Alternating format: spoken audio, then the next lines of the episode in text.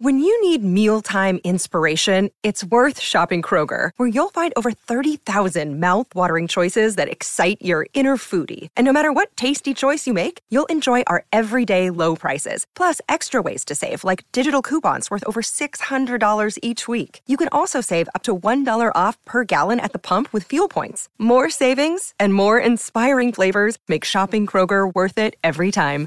Kroger, fresh for everyone. Fuel restrictions apply. Why am I with Cbus Super? Because I'm a builder and they take care of me. Well, I had an accident on the worksite and they helped me out, no worries. Yeah, they helped me out real fast. Mate, they just get me. Because they are for all of us. Cbus, for all of us. To consider if Cbus is right for you, visit cbussuper.com.au for a copy of the PDS. I had to go about it, write it out,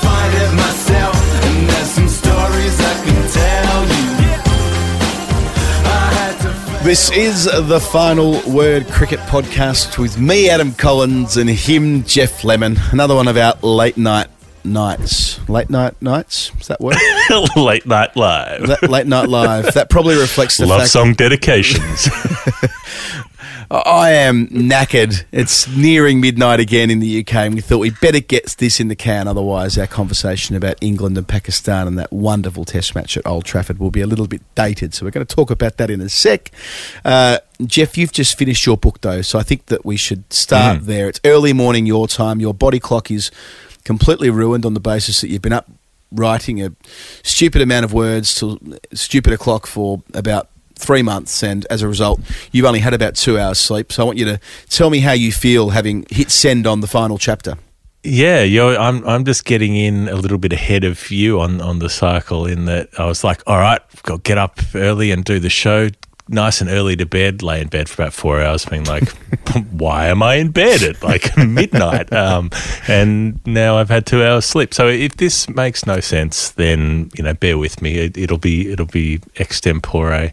But yeah, it's done. The bloody well, I mean the draft. The first the draft is done. Uh, so uh, my editor's working on it now, and there'll be lots of more work to do on edits and all the rest of it. But at least at least all of it's out. So there's a hundred plus thousand words that I've somehow got out in the last three months. Yeah, so I don't know how, but I think it's all right. I think it's a, I think it's probably good. Like I've, I've read parts back of it, and I'm like, yeah, I I, I like this. So in tone, I mean, obviously your your previous book, which this isn't really a sequel. For as I, I mean, I've you've sent me what you've done so far, and I haven't had the chance yet because I've been working on seemingly every fucking game in the UK at the moment. But uh, but I but from what you've told me, uh, it, it's While, different. while also having a child less than six months old. Whilst having a child that's less than six months old, my house, the construction site, Izzy sleeping downstairs actually on the couch in the uh, Oh, yeah. in, in the living room. I'm uh, the uh, as the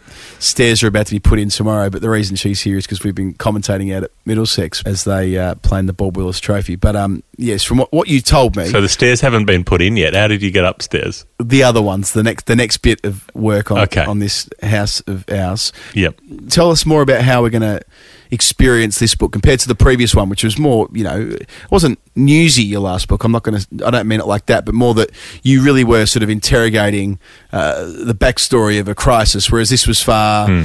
Yeah, this this wasn't a crisis. Far from it. This was a celebration of cricket in 2019. It's it's more cheerful on in in the main. I guess it's a sequel in as much as Aliens plural is a sequel to Alien the original, but they're different genres. You know, there's the the original Alien is is a thriller, um, and, and it's very it's it's claustrophobic, and it's a handful of characters, and it takes a long time to unfold.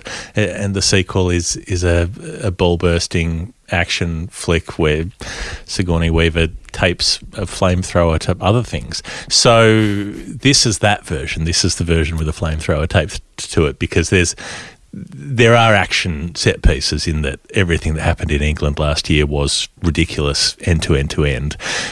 But it's also I was also trying to get into what is the obsession that we have in sport with the idea of redemption stories and and how they become a completely formulaic process that we put anybody through who's who's ever been disapproved of or done anything wrong. It's like oh, through the it's it's like the fish tube that they used to to fire fish over the dam wall upstream into the redemption tube, whoop, and, and we just fire them upstream, and they go oh, they've come out the other side now, redemption. Um, so uh, I'm trying to look at that as a as an intellectual concept, I guess, um, as well as something that was happening in practice, as well as what was going on uh, on the field, as well as some of our off-field stuff. And uh, I think it's it's more fun than the previous book, um, although there are some serious sides as well. I'm looking forward to reading it. I'll make a point of reading it over the next few days when I just have a couple of moments to myself before we go again uh, in the second test match. The first test match, though, was a, a balls terror. Uh, I think that's the, the, right word to describe it. It, it was.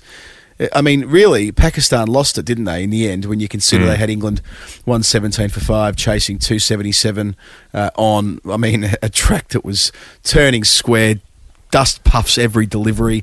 Yasir Shah doing his thing with support from Shadab Khan. And of course, the second new ball was going to be available, and every everything seemed to be trending Pakistan's way. And then Buttler and Woakes just made a decision to go nuts for half an hour before tea, uh, putting on um, a half century and 49 balls, I think it was initially, which just turned the game around from nowhere. And then after that, we witnessed a, a really quite remarkable uh, final stanza where uh, Woakes was the hero, 84 not out, and Buttler, after having had a stinker with the gloves and so much scrutiny and perhaps close to losing his spot, who's to know, but um, makes 75 and, and, he's there for the majority of the run chase. And it was so very exciting. Uh, not from sort of any other reason than the fact that I mean, I think the, the Grade Cricketer boys, uh, Ian Higgins pointed this out on his show the other day. We don't get tight test matches in Australia. I can't think of the last time no. we had a test match uh, that was sort of alive at the tea break in the fourth innings. I know this was in the fourth day, not the fifth day, but it felt like the fifth day because of the way the, the game sped up. It's so rare that we have those kind of affairs in Australia, but in England, we're kind of getting them all the time, and it's fantastic. It's it's something that our listener Tilo Fob pointed out at, at, one stage as well, which is that Australia historically and and through a, a pretty long slab of recent history, if that isn't um, completely contradictory, aren't good at tight finishes either. You know, they don't mm. tend to they don't tend to win close games. They they tend to win by a mile a lot or lose by a long way. You don't the the instances of Australia batting through the end to save a test match. That's why the Usman Khawaja thing in 2018 was so notable. Mm, and mm. before that, it was it was Ponting in 05, really. The, Australian teams don't tend to do that. Whereas I suppose maybe it's partly the nature of cricket in England being that you can have, you're more likely to have these low scoring affairs where where the bowling teams are, are in it all the way and, and maybe the way that Australian pitches tend to work where they become uh, they they become roads a lot of the time. Maybe that lends itself to large margins of victory, but um, but also that yeah, Australian teams aren't that skilled at holding their nerve in those situations, whereas maybe England can. I, I think that second last point you made there is the most relevant one. Actually, come to think of it, because there's such big first inning scores being made, the probability mm. of a Test match coming down to the wire. There's just more runs on the board generally, whereas yeah. in England you you tend to have uh, smaller first innings contributions, which means it's a, a, more even contest across the five days. And I suppose the Duke's ball as well, which means that you know more often than not, the ball will have a competitive advantage over bat early on, which isn't necessarily the case on feather beds in Australia, where the Kookaburra does far less. Yeah, uh, that's that's the way it seems. So that you can have one partnership that can change the match because you're not 400 behind, you're 250 behind. So obviously you can make the parallels to Headingley and. Uh, which you don't want to overdo, but there is a bit of that, you know, the the the Bairstow and Stokes bit on the fourth morning at Headingley of let's go for it before lunch and see mm, what we get, mm. and that's pretty much what Buttler and Woakes did was say, well, you know, to to to take the phrase from Jos's bat in the World Cup. Fuck it. It was let's have a go for a while and see what happens because there was no point just poking about and, and waiting to get out because you, you saw you saw the ball that got um, Ollie Pope out the the one that just reared off the surface um, and, it was was it Naseem Shah who bowled that um, it certainly was Yeah, and and fired up out of the surface about a foot higher than anything else from that length. Someone was no described it as a full bouncer on Twitter, which felt about right. Yeah. Something like that. Th- th- There's there's no use hanging about to wait for one of those. And uh, like you said, if they'd batted for longer, then the new ball would have come along when there were 50 or 80 to get instead of when there were 20 to get. Uh, and Yeah. suddenly that could have been a problem. No, that, that's that's exactly right. And, and Buttler said that after play as well. They they kind of knew that, and that was part of the calculation. That's why they went into white ball mode. And I think that what's perhaps uh, underplayed is that all those reverse sweeps that Buttler was playing against Yasir Shah out of the rough. I mean, that's difficult at the best of times. He played about ten of them. Uh, eventually, he was out reverse sweeping, yes, but. Uh, the fact that he was able to execute that stroke over and over again, that's not by chance. I mean, this is it. We, we talk a lot about reverse sweeping with Maxwell, or we have in the past anyway. Uh, Having watched him train, you and I have watched him net quite a lot. The reason why Maxwell can play all those shots isn't because he's just naturally gifted, although that obviously helps with hand eye. It's that he practices it all, over and over again. The way that most guys practice their cover drive, Maxwell will be there practicing his switch hits and his reverses, and the same applies to Josh Buttler. Uh, so we shouldn't necessarily be surprised, but yeah, it, it's a reminder of that unique skill that he possesses, I suppose, in this England team to do freakish things. And when, when you know, I think that when you hear the case for Foakes uh, over Buttler, there's more to it than simply. Uh, the, the belief that Buttler is an inferior keeper to Ben Foakes from Surrey. It's it's more that Buttler doesn't represent red ball cricket as an institution in England. Of course, he moved to Lancashire to play ostensibly white ball cricket. He's played very little county championship cricket across the time he's been a professional, certainly in the last five or six years. I looked at his numbers a couple of years ago. I think he played over a three year stretch, six games for Lancs. Uh, at- at red ball level, that is. He obviously plays in the white ball comps when he's available. But the reason he's in the test team is because of his white ball skills, and that's never really been reconciled uh, by a lot of fans who sort of see the Test team as a representation of you know the best of the eighteen counties, if you like, what it used to be in the olden days. But obviously, the game's moved on a fair bit. So yeah, that that is interesting, and, and it isn't to say that having a uh, having an excellent gloveman doesn't come with its benefits as well. In the case of Australia, Tim Paine, as Justin Langer says over and over again, his first job is to captain, his second job is to keep, his third job is to bat. Now that that works for Australia at the moment, you know, like, and that's okay. And England have taken the view that having Buttler there is, uh, you know, he's actually was batting six in the last two Test matches due to the balance they went with with the ball. But you know, the fact that they, uh, you know, they want Buttler to keep better, of course they do. And Buttler said it himself that he was very disappointed with the way he gloved them this week. But all the same, that's a decision they're making with eyes wide open because they know that they want to have his skill for a situation not too dissimilar to what we saw the other day, which needed a player like that to be able to play resourcefully when the chips were down. And he's a freak. And, you know, picking him in the test side on that basis uh, doesn't seem as crazy after all. I felt for Pakistan, I felt for Shan Masood particularly, who Yeah.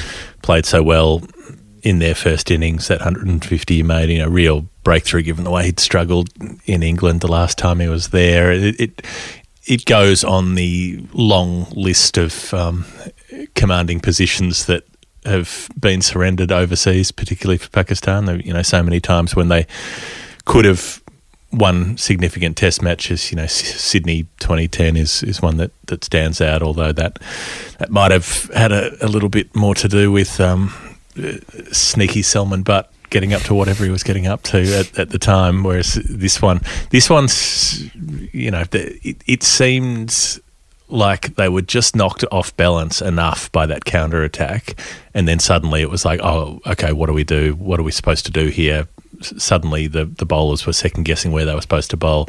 The field went very defensive. Azhar Ali had everyone back, you know, too early rather than than trying to press the advantage that they did have. And they also had the ball going soft and it's not really doing anything through those um, those last overs. But with the erratic n- nature of the pitch, there was still enough erratic bounce if, if they'd been able to to stay on target. But I think they just got um, they they got hoodwinked. Really, they just got thrown off by the approach from the batting pair. Yeah, they got spooked. The field spread too early, and even after tea. So I don't think there was a boundary scored for 12 overs after tea, something like that. So they get to the 50 partnership in a hurry, and then they, they go the other way. They go into a queue. Yeah, well, They suddenly a- they then they got a bit spooked. Then they were like, "Oh God, we only need fifty to win." Now Well, this was earlier. This was a, a little bit earlier, I reckon, because the partnership was Okay. what one three nine or something like that. Maybe not even that many. But the point is, is that I reckon that when Buttler and Woakes went into accumulation mode, sort of middle overs one day international, and the reason they were able to do that was because suddenly they were five men out.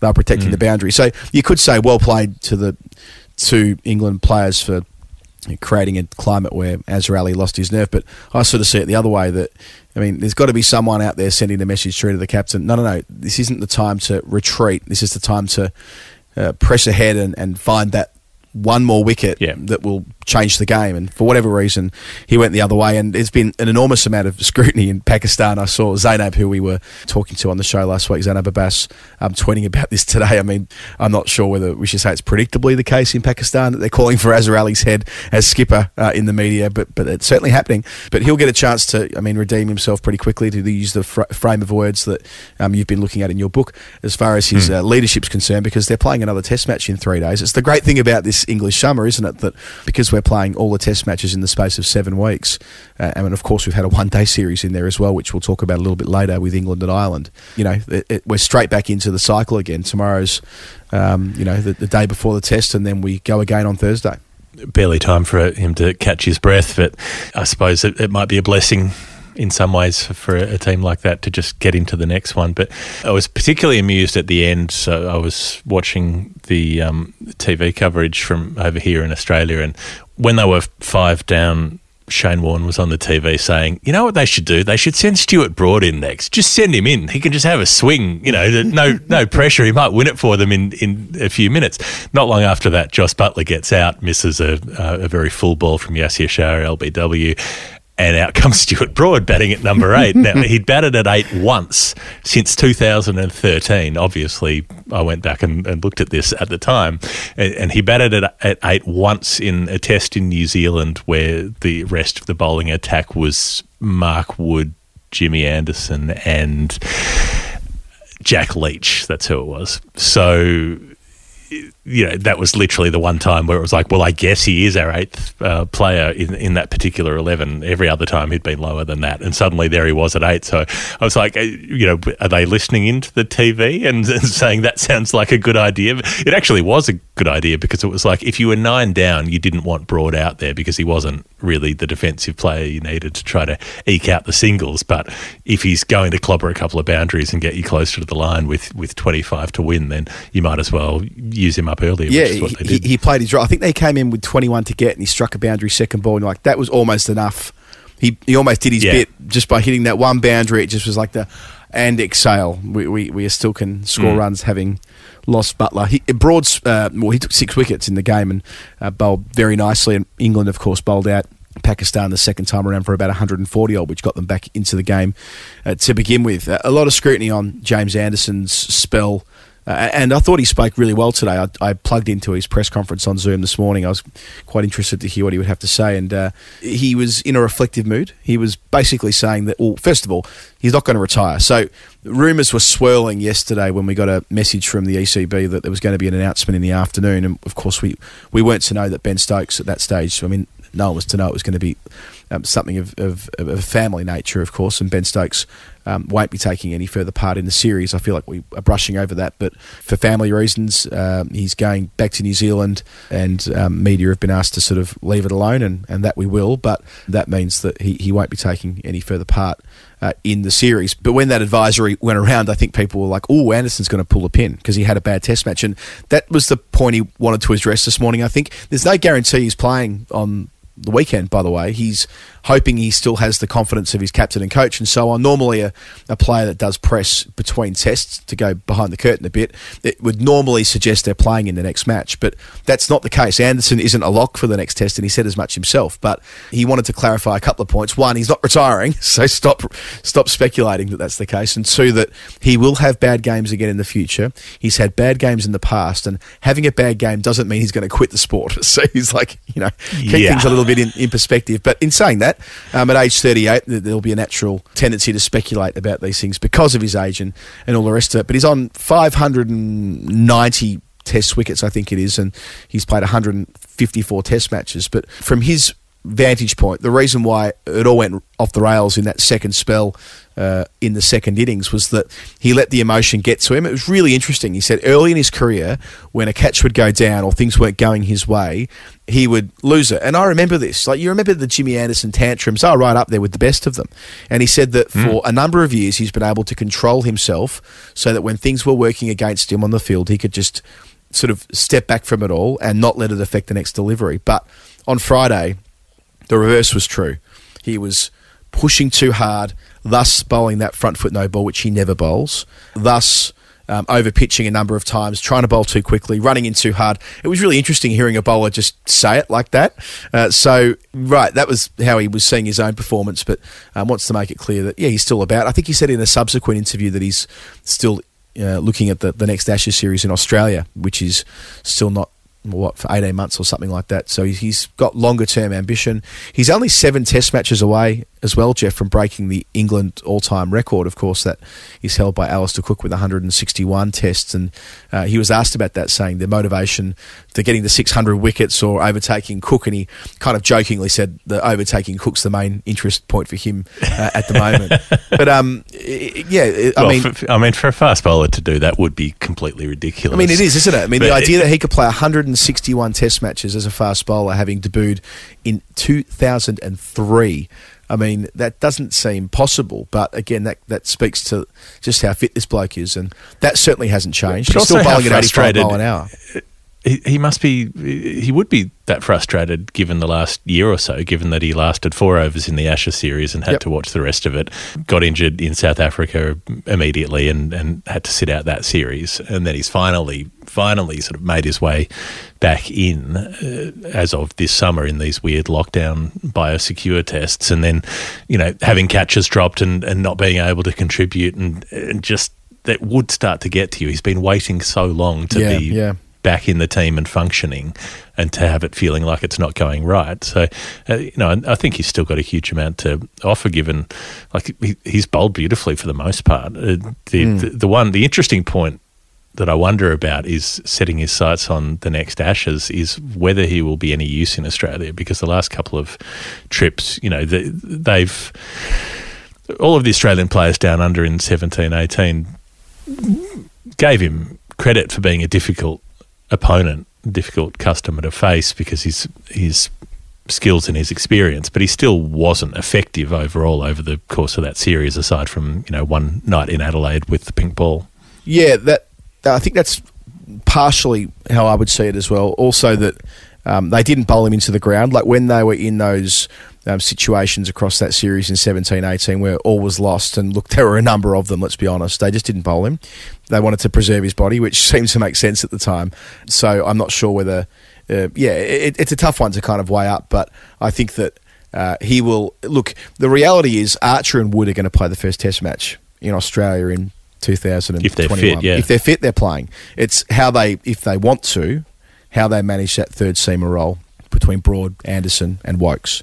Now, Woakes we haven't even touched on. I mean, other Or than the- between someone else who's who's a third quick, who's you know who's a Yeah. third genuine quick. Well, well, well. I mean, Ollie Stone, if he if he's fit, uh, he's well. He was certainly was fit last week in the uh, well the warm up for the Bob Willis Trophy games, and I mean he bowls as, as quickly as as any of them really, or near enough. And he played a Test match last year at Lords against Ireland, so th- I think he'll be there and thereabouts. Uh, certainly, um, you can expect him to be on the plane if he's fit, uh, given he has the ability to hit the radar, you know, well into the 90s. So time will tell. But Woakes, I mean, at home, what a handful. He's just getting better. I mean, they talk about that wobble seam delivery he bowls, which is kind of reminiscent of uh, when Anderson took the next step about five or six years ago when he just became unplayable at home.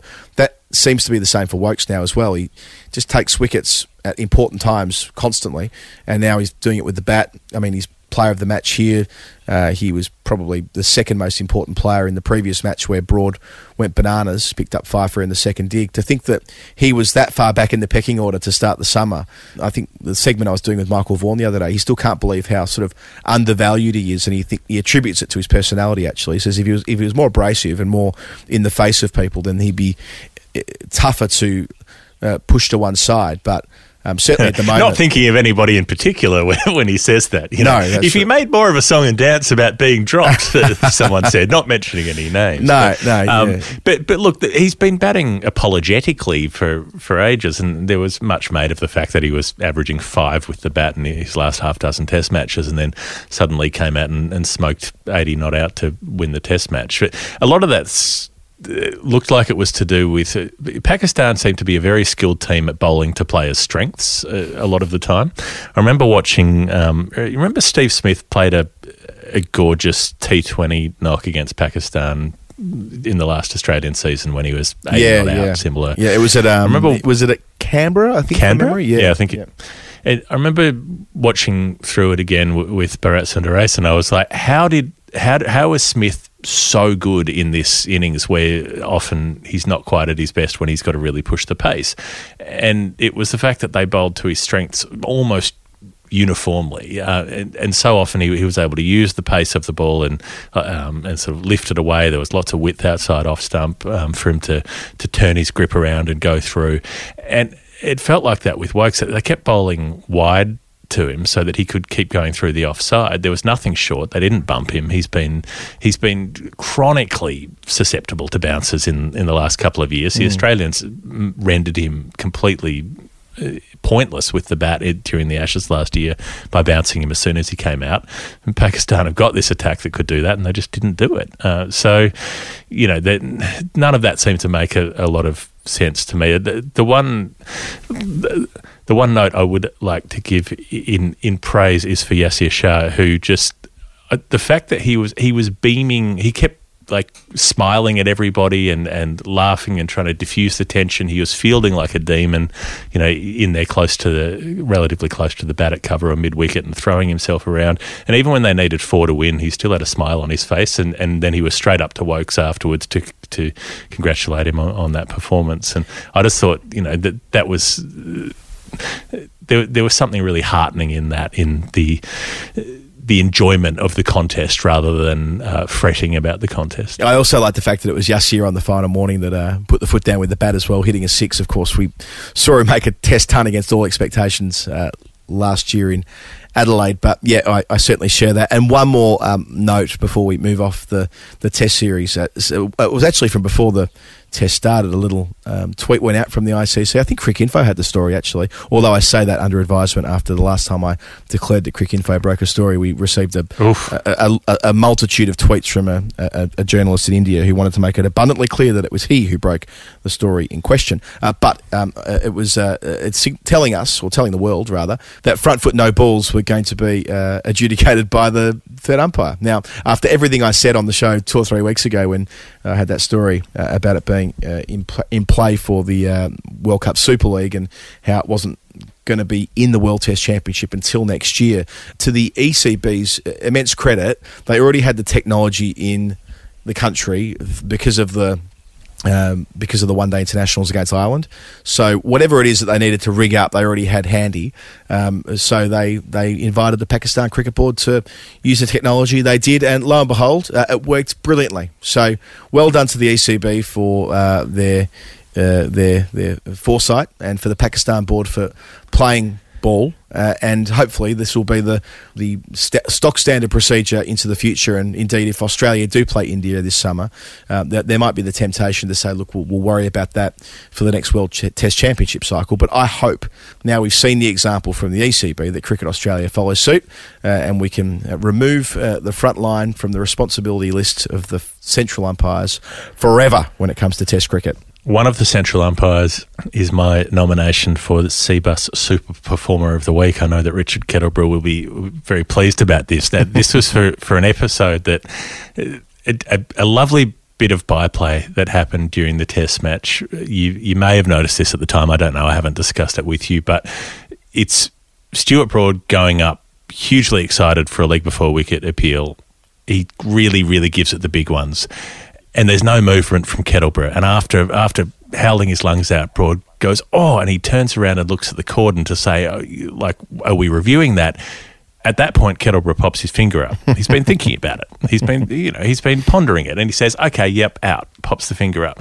The cordon all go, all sort of, you know, just clap their hands and run in, job done. And then, as Broad's turning back, Kettleborough gets the finger down and hides it again.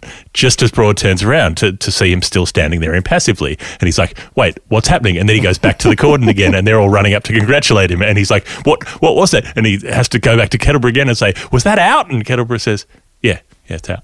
Um, it was just it was just so nicely managed because you know Stuart Broad with Well- his problems with not giving enough uh, deference to the umpires. Um, suddenly, yeah, the umpires were like, "Well, let's just have one back." I was going to say, I'm sure that was deliberate by Kettleborough. He's a very clever man. I'm sure he knew exactly what he was doing in terms of waiting till, well, waiting till the celebra appeal was over before putting the finger up and then getting it down just in time. So I think that's a very worthy winner of the Cbus Super Performer of the Week, Jeffrey. CBUS makes sure that all profits go to members, not shareholders, just like the umpires do.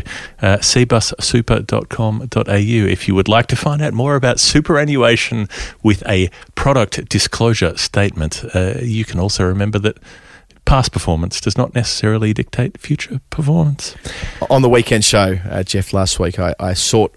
I asked for a paediatrician to find uh the PDS or to download the PDS in PDF, PDF. form and get in touch. Well, I'm yet to check the uh, the inbox over the last couple of days because I've been quite busy out at Radlett. But I, I'm hoping that we'll have a paediatrician listening who can do that for us at some stage. Of course, the weekend show of the final word. If you've not been Are listening they, to it, are they the baby ones or the foot ones? uh, they're the baby ones. The Yeah. podiatrists are Oh, the right. feet ones. I'm pretty. what if you need someone to fix your baby's foot? This Do is you a have very a good pediatric question. Podiatrist? Well, on that front, my baby Winnie, who turns six months on, must be Friday the fourteenth. Uh, she now loves her feet so very, very much. Her, I'm sure pe- people enjoy the Winnie updates. So I'll give you one. Her favorite thing to do is just to simply suck on her foot all day long, which is incredible. What if I could, What if I could, but I can't, so I don't. if I could Uh, get down there. yeah, so she sucks on her feet all day long. Only she only takes her foot out of her mouth pretty much to do one of two things: to eat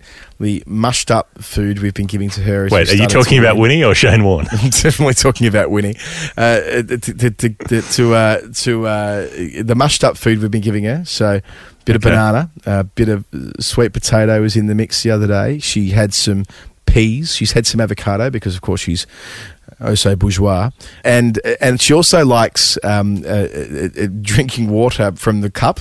Um, and she, I mean, she grabs the cup with. Uh, she hasn't clutched anything as hard as that uh, really in her life so far. So it can't be long now that she's sipped water. She'll be sculling a beer standing on her head in no time, I'm sure. But there's your Winnie update, uh, and as it Good. relates to what I was talking about before I started talking about I have absolutely no idea. But I know that, oh, yes, it was about um, paediatricians and podiatrists and the fact that we may need, well, who knows, one of both for Winnie, given she can't seem to take her feet out of her mouth at the moment. It's ever so cute. As the Hilltop Hoods once said, my foot's always in my mouth. I just can't stomach defeat.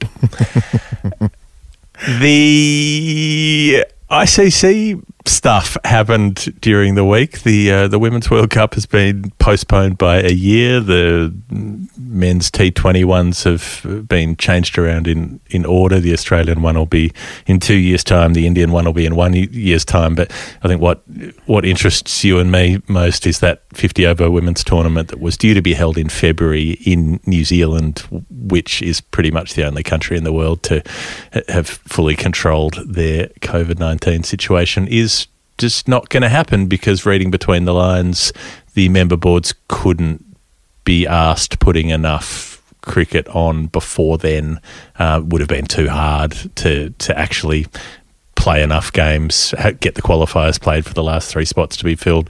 They've they've given it their lip service is that oh there, there won't be enough opportunity for preparation uh, to to to have it played to the highest possible standard, which seems pretty convenient. well, I suppose I suppose on that basis we can't play the IPL this year. Oh, well. No, no, they haven't Oh, been well, able to play. shame. They haven't played any cricket because of Yeah. COVID, so they can't, I suppose, So, play the yeah.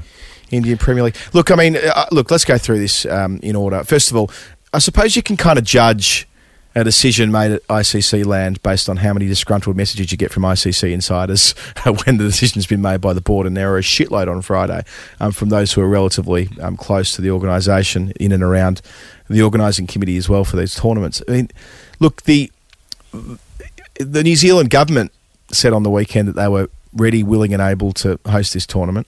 If their only excuse is that the three teams that we get to qualify wouldn't be doing so until later, I mean, is that really a, a big enough reason to delay what could have been such a wonderful centrepiece, such a wonderful celebration of cricket, the first global tournament back, being played in a pretty safe country comparatively right now. Certainly uh, in relation to well Australia or India or England, the big three. New Zealand, uh, from a COVID uh, policy response perspective, have done outstandingly well. Um, look, I'm not saying this is because of the BCCI. They have decided there will be no women's tournament. I'm not saying that, but the BCCI do run the ICC, so by extension, uh, they have made this decision, so they should be held accountable for it. I don't know what their reason for doing it was really. I mean, they've said there's this cricket this um, element to it, and maybe that's part of it. But I'm sure there's some financial reason for it as well. But it just seems so frustrating to me that this tournament, where so much effort's been put into behind the scenes by those at Cricket New Zealand and those at the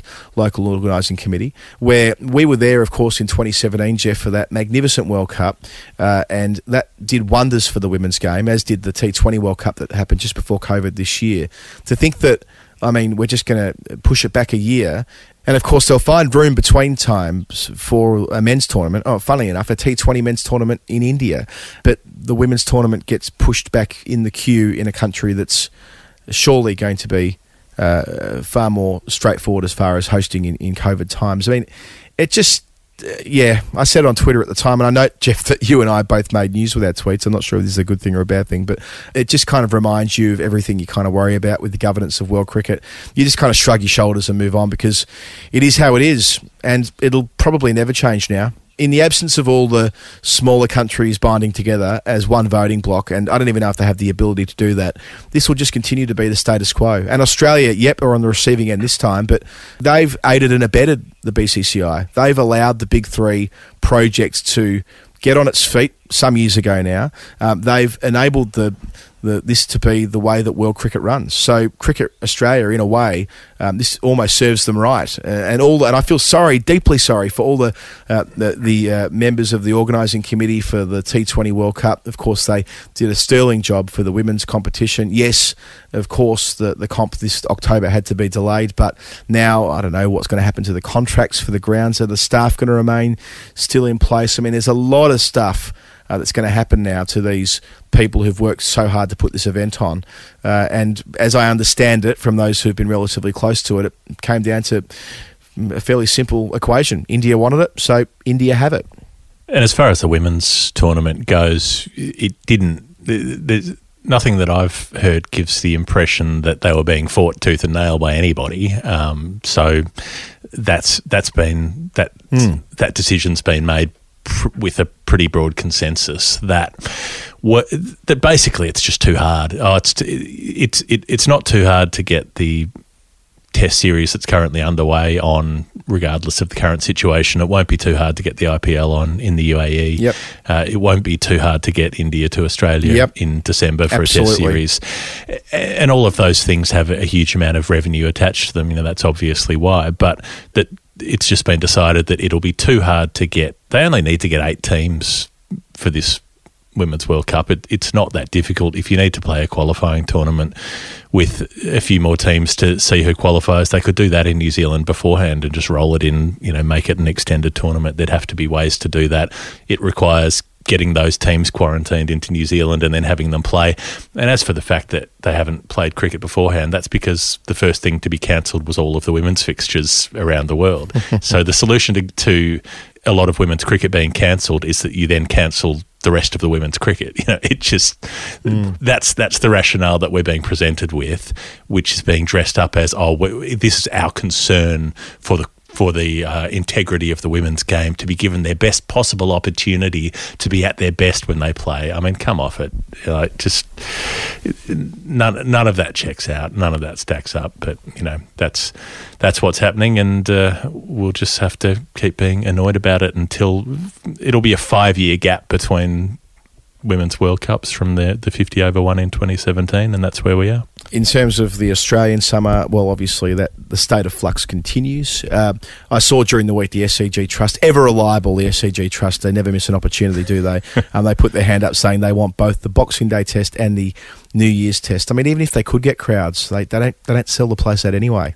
Perth will get more people to the Boxing Day test than than Sydney will. Uh, so I think their case is far more compelling. Adelaide Oval's the best cricket ground in the country. So if they um, get to a stage where they can get people in, indeed they've had people at football games at, in Adelaide um, during the, the AFL season. So I think um, yeah, the SCG Trust should just uh, keep their counsel for once, I'd have thought, but um, it doesn't stop them putting their hand up. But yeah, the, the probability uh, of the MCG hosting it seems to diminish by the week because they want to find a way to have the major set piece test matches having crowds, and in all likelihood, it's hard to imagine Melbourne having crowds by December 26th. Although, in saying that, I mean, as I said those words, I mean, I, I, I kind of remember that things are changing so quickly. Who knows where we'll be in a few months' time? It feels almost premature to make any decisions about a, a test series which isn't scheduled to start for what, still, I don't know, five months, something like that. Yeah, who knows which, you know, other cities could be finding themselves in, in bad positions. Like we, we just don't know what's don't know, yeah. going to be be going on. Nick Hockley, who's the interim uh, CEO at, at Cricket Australia, was asked about this in his presser the other day, where he gave very little on any subject. You know, it, it was he was asked about about moving the World Cups around and, and India's T20 World Cup coming first, and basically just said, "Oh well, they've they've the ICC have thought about that a lot, and they've made a very informed decision, and that's what they think the best decision is." um, and, and and his his response to what contingencies do you have in place, um, and like what are the thresholds? What at what point would you consider moving it? And he's saying, well, well, if if we can get crowds in at the MCG, we'll have it at the MCG, and they're like, yes, but if you can't like when do you decide that you can't do that? What are the what are the alternatives? And he was just sort of brushing it like deflecting it is, is the word i'm looking for with by saying well that's a long way away. Like yes we know it's a long way away what are your plans you know in that in that event so we we can't get any clarity there from CA which means I guess that the um, the kind of speculation stories that it'll be held at, at you know Tony Ireland Stadium in Townsville will continue and, until it either happens or it doesn't. A bit of player movement as well. We're talking about game movement, but just uh, a couple to note. Sophie Devine, who's been the superstar alongside um, Suzie Bates of the Adelaide Strikers, is on the move to the Perth Scorchers, where she will play um, in the WBBL this season alongside Beth Mooney. Uh, suddenly, they look like the team to beat straight away. Well, we've, we've seen the Perth Scorchers have a very good list on paper that hasn't done so well on grass before, um, but apparently all of the movement is that players are, are very keen to play under the Doc. Uh, Shelley Nitschke is coaching at the Scorchers, and, Ah. and that's been the draw for a couple of those players now that Lisa Keightley has gone on to coach the England women. So that's yeah that that's been luring a couple of them over because they they want to uh, get the the benefit of, of the Doc's coaching experience and Shelley Nitschke would have been playing at the Strikers a couple few years ago when Sophie Devine was there in, in earlier seasons of the WBBL so so that's part of it And we see that Peter Handscomb may be moving from the Melbourne Stars to the Sydney Thunder in the men's competition. I interviewed Pete a few weeks ago uh, about, uh, well, it was about a lot of things really, but partly it was uh, him not coming over here this year to play for Middlesex. He's going to come in 2021 and 2022, but he's in this interesting sort of mid-career. I wouldn't call it mid-career crisis; that'd be overstating it. But um, the fact that he's obviously not in the Test side, not been in the One-Day side, um, not in the T20 side, although he hasn't played much uh, Australian cricket as a T20 international. But a couple of years ago, we go back three or four years, he was sort of the next big thing, potential future captain and so on. Uh, but uh, yeah, he, he sort of uh, had that period out of the Test team after the 2017-18 Ashes, got back in uh, for that Jo- Johannesburg Test match, that crazy Joburg Test match, was back out uh, uh, during the UAE Test matches. Back in when Australia hosted India um, after the sandpaper bans, and I mean he's still kind of trying to find his way, but um, it's still a, obviously a very valuable commodity as far as the Big Bash is concerned. One of the real genuine stars of that in the early years, and yes, it looks like he's he's leaving the Stars and, and moving up to the Sydney Thunder. Yeah, that one's interesting because it, it was his Big Bash work with the Stars that that that got him to the level required to be so good in one day cricket for Australia for Mm. a while, you know, before Steve Smith came back and, and took his spot ahead of the World Cup. Handscomb was really impressive the way he managed those middle overs. He was that, that perfect middle overs player, really good against spin, uh, could come down the wicket, could f- find a single off just about every ball, um, but then also had the gears at, at the back end of the innings to to go up up the gears and start hitting boundaries um, in a whole range of areas. And that was those were all skills that he developed with the Stars. So um, they'll be pretty badly winded to lose a player of his quality, I think. And one quirky one to finish. Uh, Johnny Pierik had a story in The Age today, which was an exclusive, saying that Mitchell Starc has been successful in winning an insurance payout which relates to the 2018 IPL. So, is as I understand it, slightly complicated story. He was going to be playing for KKR um, at the 2018 IPL, and then he injured himself in the Test series in South Africa. And due to the sort of boutique insurance that he had taken out around injury, um, it, he's been trying to prove that if it's one impact injury uh, that leads towards him missing a tournament like that, then he's insured essentially. Uh, and he's been pointing towards what happened to him when he was bowling in South Africa as that impact injury, which means that he's eligible uh, to uh, receive this insurance payout. And it, it looks as though they've, they've reached a settlement. But um, yes, I mean, I would have thought you'd be a bold insurer to, um, to, to to kind of take the bet that Mitchell Starc might break down at some point, needing you to dig into your pockets. I mean, I mean, who's like, who's he, who's taking this bet? this is yeah, like some someone after the after sixteen free rum and cokes at Crown Casino was sent down to them at, at the two dollar fifty tables on the main floor. They're like they've had the two dollar fish and chips, but it hasn't helped, and they're like, yeah, bugger it, oh, I'm going Starkey. Um, it, looking at the the way they contested this, it seems like w- what happened was that they they insured him against a sudden uh, a, a- a single sort of impact injury, not against a gradual wear and tear onset injury.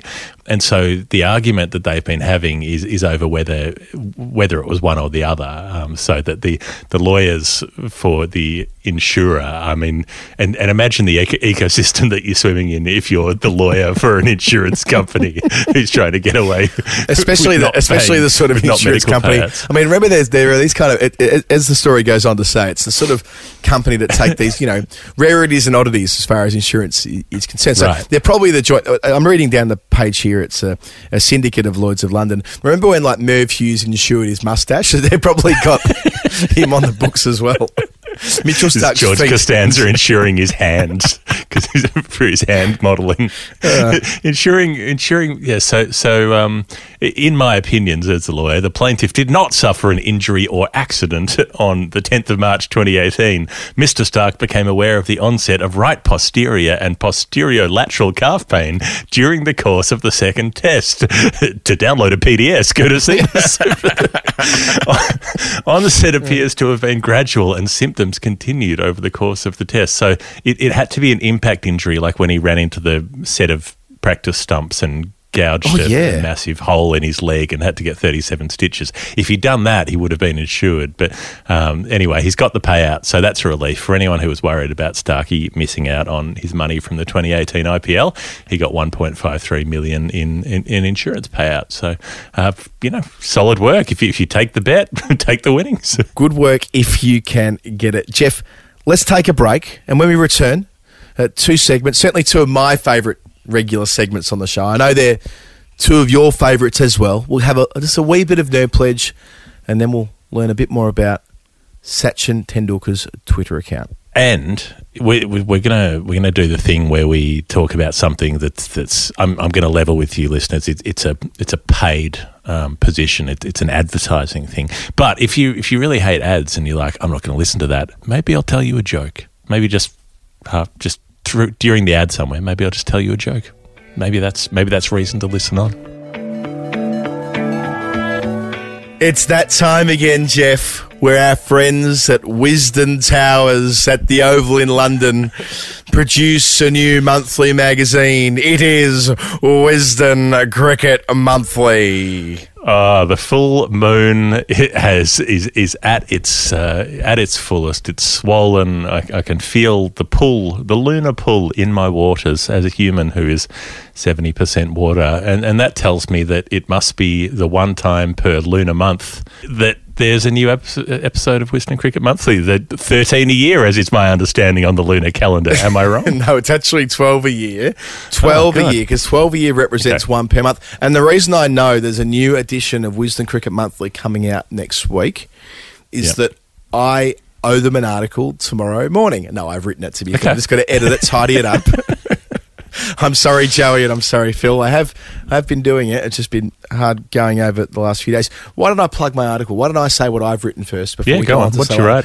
I, I interviewed. I I think it was pretty good. I've interviewed Brian Henderson, who's the boss of Sky Cricket, to ask him uh, about Oh, yeah. how that happened on the first day at Southampton, and he was fucking brilliant. And I was just so impressed by the whole Yeah, thing right. that I said to the boys at Wisden, I'm, I'm, let's let's do a proper interview thing here. So that's in there. Uh, we've got an interview with Joe Root by Lawrence Booth. This is full circle. So edition one of Wisden Cricket Monthly, which was before the 2017-18 Ashes, uh, Joe Root uh, was the cover story, and Lawrence wrote that. I did an interview with Stephen Smith actually for that edition of the mag, so they had both Ashes captains featured. But um, they've gone back to Root uh, three or so years later, and Lawrence, the editor of uh, the book, They sound like a married couple. He's doing that.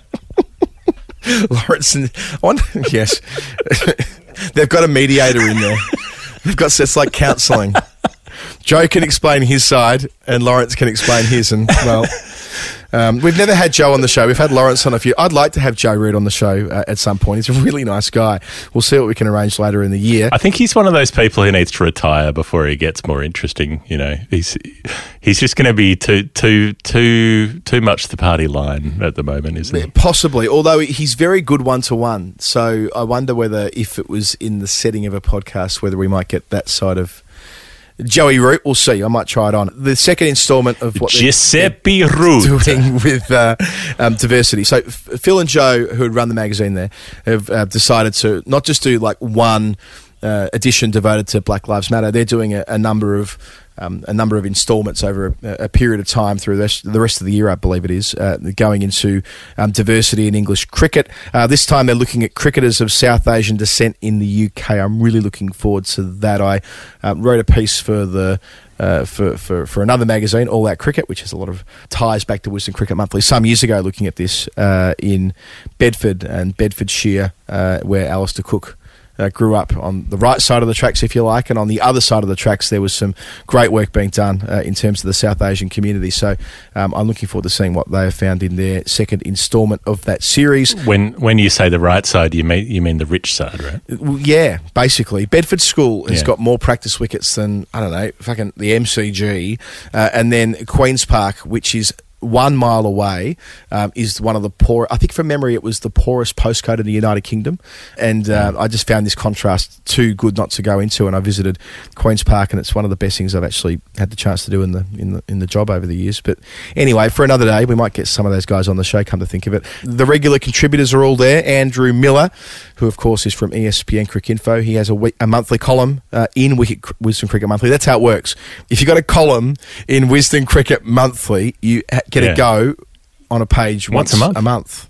I mean, Wow. beggars Okay. belief. Do, do you want um, Do you want me to tell you a joke? Please do it.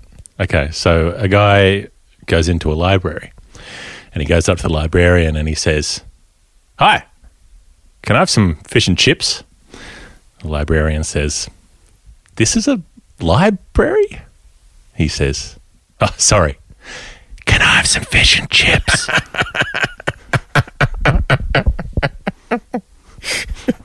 Where did you hear that? Can you remember where you heard it? I, I don't know. I just thought I needed to give people a, a lure to listen to the ad, and that was the first joke I could think of. I think I think my very former housemate from Davy Street, Toby, told me that. many good. years ago. It's good. Do you know what I should say before I go any It's further clean, in talking harmless. about this Yeah. magazine? I should say that um, the, the the offer code, or should I say the offer website, has changed. You may have heard us talk Yeah. about Wisden Cricket Monthly before, and you know what, what it's all about. Six editions, 10 quid, very, very good offer. Bitly.com, it's now bit.ly forward slash WCMTFW. So bit.ly forward slash uh, WCMTFW. You don't need an offer code, you don't need a, you don't need anything. All you do is pop that into your search bar and you're away. You're through to the semis without dropping a set. So we'll put that into the show notes for you. Um, I neglected to mention the other monthly contributors to Wisden Cricket Monthly. Uh, Lizzie Ammon, who writes about the county game. Zafar Ansari, former England international and Surrey player who got a double first from Cambridge in rocket science or something ridiculous like that. Uh, Mel Farrell's in the magazine this month. Mike Brearley is as well. So, as ever, there's so much going on in the pages of Wisden Cricket Monthly, the best cricket magazine in the world, bit.ly forward slash WCMTFW. It's an offer that we have had going with them for a long time now. Um, if you jump into the link now, you'll get six editions of the magazine for £9.99. I'm not quite sure what that works out to in Australian dollars and all the other currencies that Geoff worked out a couple of months ago. But what I do know is it's outstanding value. They've been supporting the show, and hopefully we can support them with their brilliant publication. Hi, I'm Ian Chappell. You're listening to The Final Word with Adam Collins and Geoff Lemon. It is the final word. I'm Adam Collins. It is As very they say in late. Spanish, la palabra última. It is very late where I am. It's very early where Geoff is. We are both knackered, which must mean it's time for. Nerd Pledge. La palabra última. El juego que partimos. Oh, sorry. I'll do, um, the game that we play with people on our Patreon page, where they, for some reason, decide to support this show uh, financially by sending us a number of dollars and cents, and that correlates to a cricket number, and we have to work out what the cricket number is. The first of our new numbers, just a, just a couple of new numbers on the show today, is from a long-standing supporter and online friend of the show, Sarah Berman. Now, Sarah Berman sent us in a, a number a while ago, and, and we solved it, and she said, Well, I'm going to have to do a new number. And so she changed it because you can do that. And then you can come around again, as Powderfinger once sung, slowly creeping in, time and its command.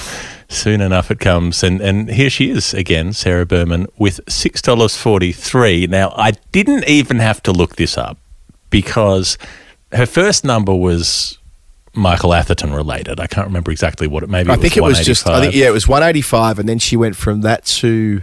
Ather- it was so- it was something else very good Atherton related, But and it was yeah, and I'd, I'd found his number of first class catches or, or something like that. it was related to that. Anyway, she said, "All right, well, it's time to change it." Now she changed it to six dollars forty three, and I happen to know, without looking for it, that six hundred and forty three is the number of minutes that Michael Atherton batted when making the one eighty five at Joburg all those years ago in nineteen ninety five. Uh, that I, I did double check it, but you know, I was um, was. It, it's nice when you get one off the top of their head and you're like, Sure. "No, got this." Um, so Sarah, it's Michael Atherton again, surprisingly. Well done, Sarah. Thank you for being such a, a consistent, loyal, and friendly part of the Final Word crew. one little Easter egg about that Test match in 1995 when they bowled at Atherton for about five days and, and couldn't get him out. 52 overs were bowled in that last innings by Clive Eksteen, who, of course, is the plonker who went Really? on to uh, smuggle the Sonny Bill Williams masks into the Test match at Port Elizabeth. The in- same one. yeah, in, in in a very unimpressive style as far as human beings' behaviour goes. Um, Clive Eksteen was bowling to Atherton and bowled 52 overs um, fruitlessly. So, you know, serves him right. Well, all the better. I'm very glad to hear that's who was uh, at the bowling crease for hours on end as Michael Atherton and Jack Russell uh, battered South Africa into oblivion in a Test match. None for 76 off, off 52 overs. So, Oh, so happy hunting there. Um, the, the other thing I wanted to raise with you, Adam, is when we talk about that innings and we celebrate the draw that was batted out, realistically, shouldn't England have just won that match? I mean, they batted for so long. Like, okay, they needed 479. Hmm. They got 351 for five. So they were only 130 short. Atherton faced nearly 500 balls, made 185. Jack Russell faced 235 balls for 29. If they'd just taken some singles, they would have actually won that game. Possibly, Why- although that, why not just win it? That does sort of cut across what you said before about fourth innings chases, and there's a reason why they fall apart because they go for the runs. But uh, yeah, I do see your point. Uh, but I think the story's better on the basis that they that they saved it and had to do uh, superhuman things to still be there after all those hours. Remember, Allan Donald's steaming in at you know Yeah. ninety plus mile an hour. I mean, survival. so get off strike. itself- Get a single. Get to the other end. I suppose so. I suppose so. Why don't you put that to Athers next year? Next time you see him? I him? will. I will. Yeah, when, we'll, we'll, hope, we'll hopefully we'll interview him on the show at one point. Oh, I'll yes, like, yes. Why didn't you win it? Let's talk about the botch in Joburg when when you choked, when you couldn't get bat on ball.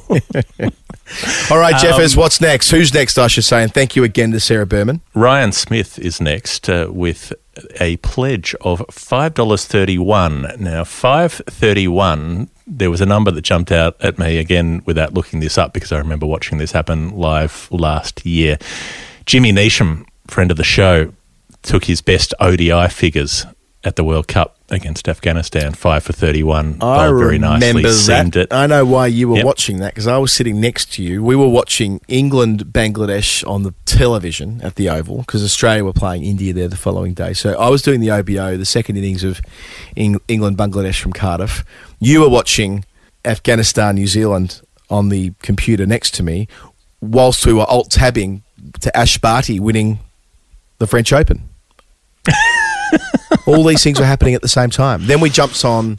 No, we was that the day we. Yeah, Australia were playing the next day, weren't they? So we were staying put. Uh, that wasn't Hmm. the day we had to rush from the Oval at nine o'clock at night to Manchester. That was another day. But anyway, they all kind of roll into one. They were happy times. So, so it's Jimmy Neesham's ODI best. It's also uh, another final word fave, Dan Christian's ODI best figures too, uh, and it's also the third best figures in one day cricket for Ellyse Perry, who's got three fivers. That's one of them, uh, another five, and then the seven for that she took at Canterbury. So those are some five thirty ones. Another one there's just one more, just one more before we go. In Test cricket, we spoke a few weeks ago about Peggy Antonio, who was the leg spinner who played in Australia's first six women's Test matches from 1934. Uh, not her best because she took a six for as well, but she did take five for 31 to set up a chance at a win touring England, playing in Blackpool in 1937. The Australians fell 25 short in the chase, and it still stings. It still stings. But Peggy Antonio, that's your second message, second mention on the show in a few weeks. Good job, Peggy. Uh, I've got a uh, 531 as well that kind of jumped out at me straight Yep. away because it's an innings I spent way, way, way too much time uh, looking back at when I first started writing about cricket, actually, or when I first started working in it full time. In any case, 531, of course, is the uh, is the innings tally that Australia made at Sabina Park in the first dig in 1995, which well, which decided that they were going to go and win uh, the Frank Worrell Trophy for the first time in well a very, very long time. I don't know the previous time they won it, but it must have been back in the seventies. Uh, and anyway, uh, that was that was the uh, the Waugh Waugh partnership. Um, I had some notes written down. Indeed, I've got about a page and a half of notes written down about Mark Waugh's innings, his one twenty six. It just sounded like you were doing a musical interlude at that point. That was the wah wah partnership. wah wah wah wah. I'm like, was it very sensual? What happened in that partnership? Well, what happened was uh, Steve Steve was dropped by Courtney Browne on not many, I, I, you know, single digits, and of course went on to make 200. Greg Ritchie running on the ground. We all know that. Mark Waugh's 126 though. He described it as, as his best innings. I, I sort of think of it as one of his two masterpieces. The other, of course, at Port Elizabeth uh, in 1997. But Mike Coward's on TV commentary, and I took this quote down when um, going into way too much depth about this when writing a, a feature for a magazine. Coward said they have always feared him, talking about David Boon after he's dismissed via a bouncer. Actually, Boon wasn't out. He was hit on the helmet and he was given out and he was absolutely furious when he walking off the field. He didn't get an inside edge. But anyway, on walks, on walks Mark at three for 50. So they've always feared him more than anyone else. The man that's now going to confront them, they don't fear. It's going to be a great test of Mark Waugh's character and strength to resist Curtly Ambrose. It's a lovely spray from, from Mike on the way in. And of Mm-hmm. Wow. course, Mark Waugh. And I've got here in my notes here boundaries to 100. Um, it's like a child's diary looking at my notes about Mark Waugh sometimes. Two times square drive perfection, three times clip off pads, two times hooks, two times slide over slips, and one times uh, work through slips. And they were the best. Is that a nice way of saying he got a big outside edge? Yeah, no, um, oh no, no, no. This was uh, this was. I mean, when he was on like this, and he was a few times in his career, there were no outside edges. He knew exactly what he was doing. Not too dissimilar to the century he made against the West Indies at Melbourne a couple of years before that, when he was stepping back to open up the offside and uppercut the Windies all day long, much to their frustration. But this was that was a that was genius. But yes, people remember the Steve Waugh innings, obviously, but uh, one of the yeah Mark Waugh masterpieces as part of Australia's 531 at Jamaica in 1995. Very nice. Our last number for the day is a double header. Elise Gane, friend of the show online as Hey, well, Elise. and Sam Ashworth. Now, Elise, if you pronounce Elise's name differently, Elise Garnet, it would be past tense in Spanish for she won. Uh, and, and she will win today because whatever happens, everybody always wins on Nerd Pledge. It's the game you can't lose. Uh, two two dollars twenty six was their number, so two two two six. So this is a this is a big West Indies number uh, because there were two twenty sixes made by Sir Garfield Sobers, Gordon Greenidge, and Brian Lara. They all made 226s. Uh, Bradman made one against South Africa in 1931, which I know you you're, you've been interested in that series before when he made 800 odd runs in five hits. And then the other link, the other West Indies link that I found, though, to, to the three mentioned earlier, is that this is Lance Gibbs's one day international economy rate. Now, if you don't know who Lance Gibbs Of course is, it is. he's, he's, he's a finger spinner who was famous in, in test matches for he, he went past Fred Trueman by taking over 300 test wickets. He took 309 test wickets, so that he was the second player past 300, wasn't he? That's right. Yes, the electrified tarantula he was known as in his uh, with that big limbs of his. Of course, he played in Australia in 1960 and uh, had a prolific career over here as well in, in league cricket. There's a brilliant essay uh, in the most recent Night Watchman about Lance Gibson, his uh, club cricket, uh, written by Jonathan Wilson. Uh, I- I'm up in the, the northeast corner of, of England, up in Sunderland, which I won't uh, go into too much depth on because I encourage you to buy the Night Watchman. But um, yes, one of the all-time greats of West Indies cricket. Sunderland till I die. So, Lance Gibbs, uh, prolific in Test cricket. You were saying he was playing in 1960. This means by 1975 he's he's been around for a while. He he played three one day internationals because they were just inventing the format. So he made his debut when he was 38 years old, I think. It was 1973. He played a couple of games, just just the two, and then they played the World Cup in 1975, and he played once. He played the first match against Sri Lanka, who the West Indies had bowled out for 80 odd. Um, he only bowled four overs in the match. And then they started using the, the four pace bowler strategy, and that kept him out. He didn't get to play another game for the rest of that World Cup. So he was their, their great bowler, but the, the Clive Lloyd four prong pace attack strategy meant that he didn't play another one day international, and that was his career, uh, conceding 2.26 runs an over in one days. I suppose you would still call him then a World Cup winner. That's of course how we like describe squad players who, who weren't on the field in the finals. Take someone like uh, Brendan Julian or Shane Lee; they come to mind. They're, they're still known as World Cup winners. Xavier Doherty yeah, only if they, played one game. Yeah, if they played in the tournament. I mean, even Liam Dawson, bless him, I was was commentating yesterday when he unfortunately came a cropper and snapped his Achilles. He's going to miss the rest of the season, which is just devastating for one of the nice guys in the game. But um, he he was in the squad all the way through the World Cup last year, but he's still considered a World Cup winner. But anyway, I digress. Yeah. I like that a lot that uh, we've got Lance Gibbs's economy rate from one day internationals into Nerd Pledge. I, I'm going to um, I'm going to go with a slightly different theme uh, on my two two sixes. First of all, next week will be the 20 year anniversary of a special series, a super series at the Docklands. Geoff, I'm sure you were there for some of these. Well, I think there were three one day internationals, weren't they? They were um, they were played against South South, Africa Africa. That's right. They played three in South Africa, then three in Australia. It might have been the other way around, actually. But the three in Australia were significant because they were played under a roof for the first time in winter. It was August. Uh, it was the Docklands, which was, of course, brand new. So it, it was at the time of year when the Docklands wasn't being used for football. I think I'm right in recalling because the Olympics of um, 2000 were in September, which meant the footy season finished in August, and they played a final at the Docklands the week before. In fact, of course, they did. I was there when Hawthorn beat Geelong. You were probably there as well. That first final, Geoff. Were you there that night? 2000, 2000 final? yeah, I was there. Barry Yeah, when, um, last game. It was yeah, it was, and it was who was it that threw the ball over the head of Daniel Chick to give him a fifty metre penalty at a crucial time? Who was that? Was- Brenton Sanderson? Was it Brenton Sanderson? It was someone Maybe. who went on to have. I, I do remember there was a, a, a massive turning point. Chick gets a 50 metre penalty, slots a, home, a goal home, and, and that's that. But yes, Barry Stoneham's final game for Geelong in the hoops. But um, the week after that, um, Hawthorn were playing uh, their semi final. Um, against North Melbourne at the G on the Friday night. A couple of kilometres down the road at the Docklands, the 18th of August, it was a tie in the Dome or at the, the Colonial Stadium, I think it was called then actually, um, Yeah. where they tied on two two six. And I just had a quick skim at the scorecard because I'd, I'd been at the first of those games on the Wednesday or Thursday night. It must have been a Wednesday night. Um, bunked off school early, nipped down to the Docklands, and uh, as as I would do pretty routinely when I was that age. Put Um, a fiver on Mitchell Starc's ankle injury. Uh, so I was there for the first one, but the second one I was uh, yeah I was watching Hawthorn lose to North Melbourne.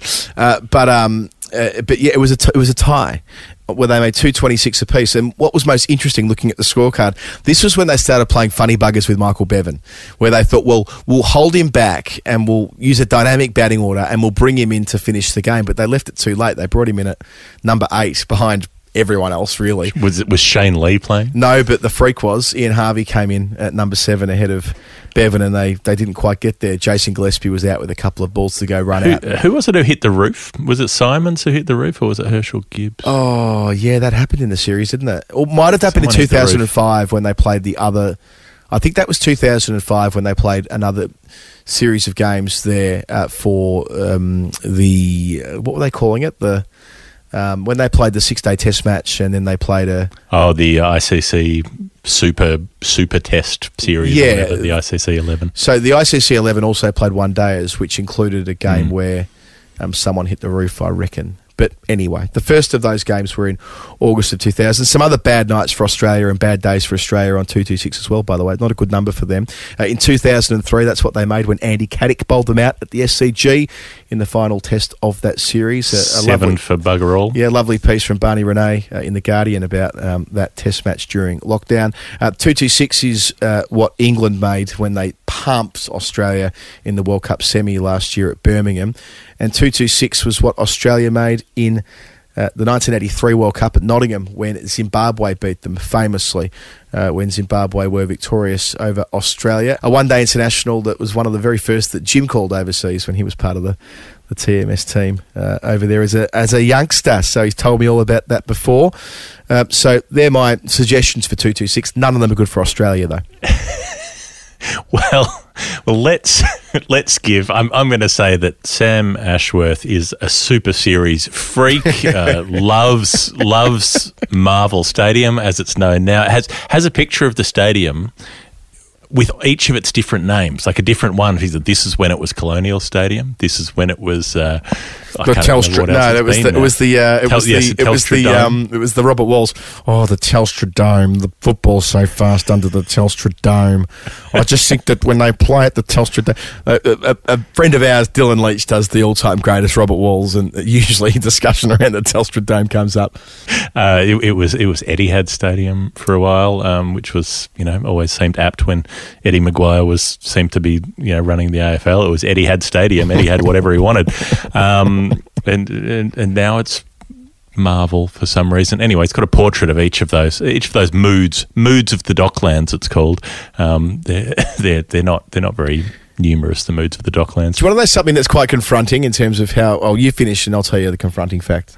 I was just going to say I'll, I'll give Elise the, the West Indies quadruple there of Sobers, Greenidge, Lara, Gibbs. A, a few years ago, I was writing a piece about the Docklands, probably five years ago actually, so this will be way out of date. But the, the Docklands, as of then, were just overtaking VFL Park for the amount of games played at it, which feels wrong to me. VFL Park felt like a like a real long term staple of the comp, but the Docklands had already mm. overtaken it. They played that much footy under the roof there between 2000 and 2015 that they played more games there than the the 29 years they played at VFL Park. Valet. Mayville Park, an outstanding heritage listed example of early brutalism in architecture. If I had my way, the whole stadium, the whole ground would have been heritage listed. Uh, anyway, for another conversation, for You've- another you've- podcast. You've probably you've probably got like a scrapbook with like you know hot chips stuck in it from when you were out there that would be heritage. Oh, listed. it was my first Yeah. job. It was my first job was a pie boy. I was a pie boy for two seasons at VFL Park in '97 and '98, which I did very poorly at because they were the last couple of years of Dunstall. So I'd just go and basically sit behind the goals and watch the footy.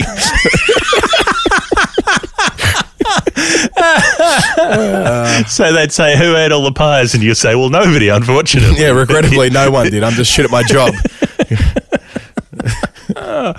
Oh, it's so on brand for you. Um, that's Nerd Pledge. That's that's the end of the game. If you'd like to play, if you want to send us a number and challenge us, you can sign up. Go to patreon.com slash the final word.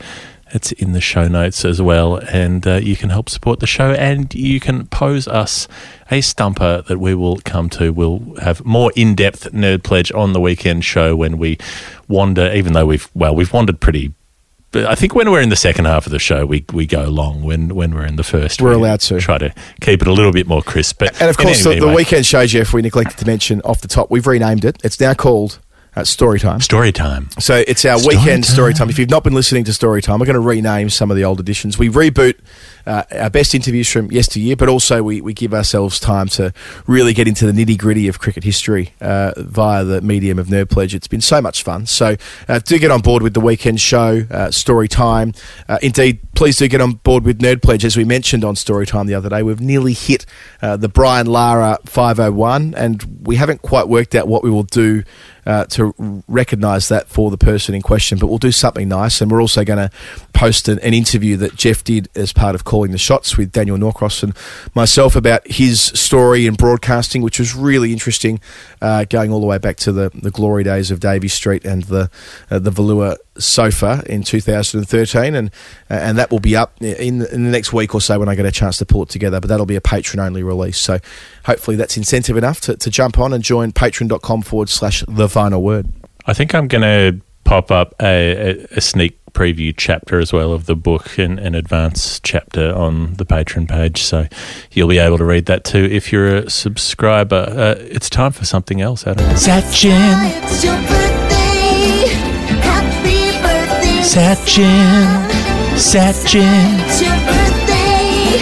Happy birthday. Sachin. Take it away, Geoff. Happy birthday, Sachin, where we keep an eye on who has been getting a happy birthday from Sachin Tendulkar on the internet this week. This is the most important journalistic work we do. Uh, Ayaz Memon got one, which is nice to see. He's an esteemed figure in the Indian literary community and uh, particularly on cricket. Uh, gives wise pronouncements. One of the one of the older generation who's worked out how to be very prolific and proficient at things like Twitter as well. So nice to see him get a mention. Also, Deepa Karmakar, who was the first Indian woman to qualify for Olympic gymnastics in Rio in 2016, got a happy birthday from Sachin.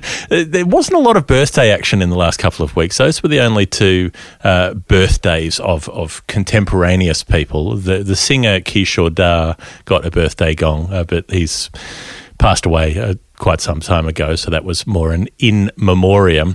Yuzvendra Chahal has been getting a lot of action from Sachin. Got a birthday a couple of weeks ago, Yeah, right. and now has got his engagement ceremony tweeted about. So double double up for the current Indian leg spinner Chahal.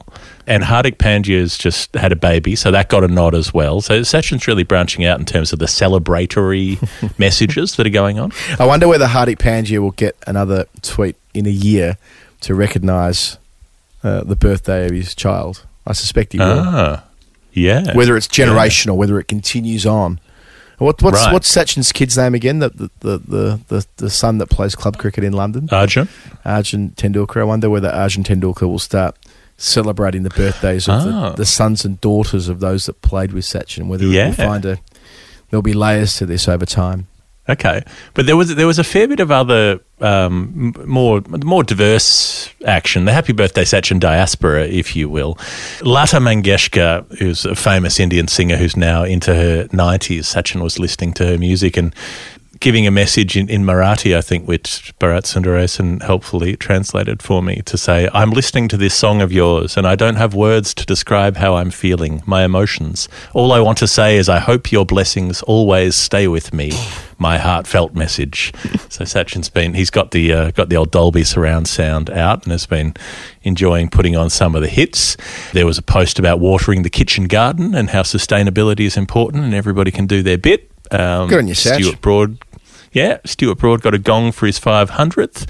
Uh, there was also a celebration of Raksha Bandhan, which is the, the sister festival in, in India, where the, the, the sisters tie a thread of protection around the wrists of their brothers. Uh, and, and then there was this this is a nice, heartwarming quote from Sachin on the timeline.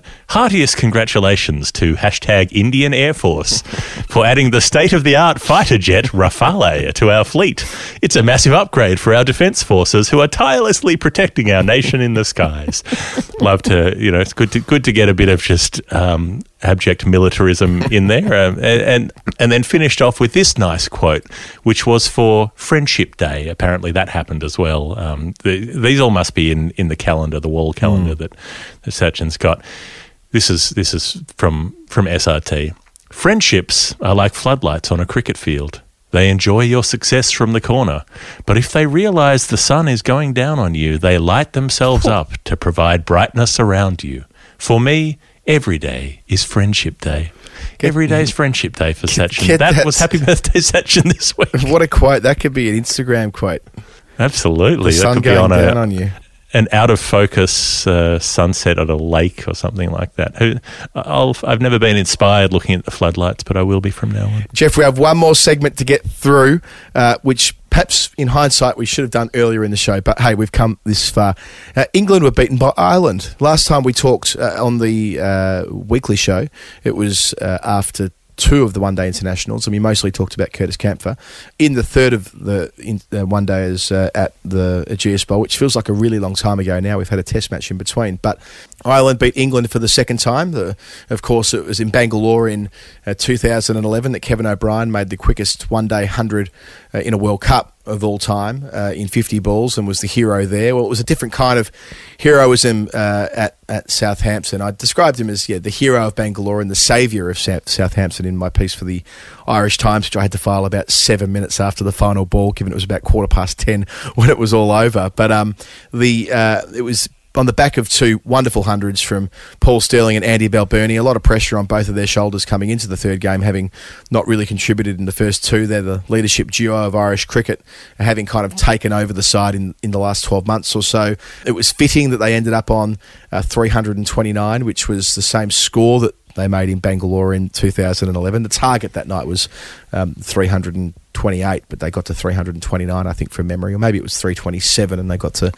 329. In any case, that was where they finished up on. Uh, Kevin O'Brien hit the winning runs. It was, yeah, I think they had eight runs to get uh, in the final over of of uh, Saqib Mahmood, uh, and there was a waist high full toss, which meant there was a free hit, and uh, O'Brien uh, didn't uh, make uh, any mistakes at the pointy end of the innings. He sort of steered young Harry Tector, who we talked about last week, to the finish line with him, who was struggling, uh, and you could see the occasion was perhaps getting to him, the 20 year old, but O'Brien knew exactly what to do. I interviewed him the day before the third one day, Geoff, and he was quite bullish about, uh, you know, one more performance against, as he describes it over and over again, the, our biggest enemy. He really is. uh, as I said, I think it's, it's said with love from Kev, though, whenever he talks about England. I think he knows. I mean, he played county cricket for five teams and he was on the ground staff at Lords and, and, and so on. I don't think it's a, Right. a true These hatred. absolute bastards. Yes. we, we've got to beat these absolute rank pricks from that terrible place across the Irish Sea. yeah, yeah, that's right. But still, it was so good that it was him at the end.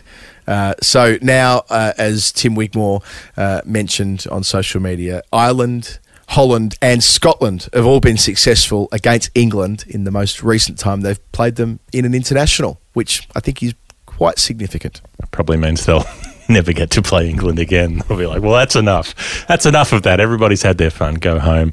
Um, it, it was it was exhilarating. Like it was it was so. I ended up staying up till you know it was some ungodly time at 5.30 in the morning or something in Australia but I had to see the end of it and you're like well you know the Irish have never failed to chase 329 but you know the way that the way that Stirling went off at the start and just gave them that momentum they're such a different side when they chase and, and they've acknowledged that themselves but you know when they played those first couple of games they just seemed like it, it felt like practice. They didn't really know what they were doing. They were just sort of little chipped catches to the infield and they were five for nothing both times. And then you give them a run chase and, and suddenly it, it felt completely different. But yeah there was that moment where you thought those 200s as good as they were were were going to be wasted because you know those two guys Mm. got out and then and then it just wasn't quite clicking. But I, I thought Harry Tector didn't he was nervous at first and, and, and was struggling to hit him at first and then then found his groove a little bit. He had that one key boundary through the covers that mm, sort of mm. got him to about a runner ball and then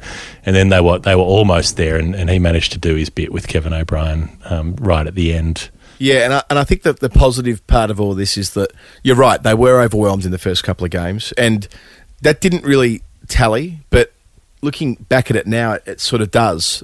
A, a squad uh, in transition. I mean, William Porterfield being told by Andy Balbirnie, "Sorry, mate, you're not going to play."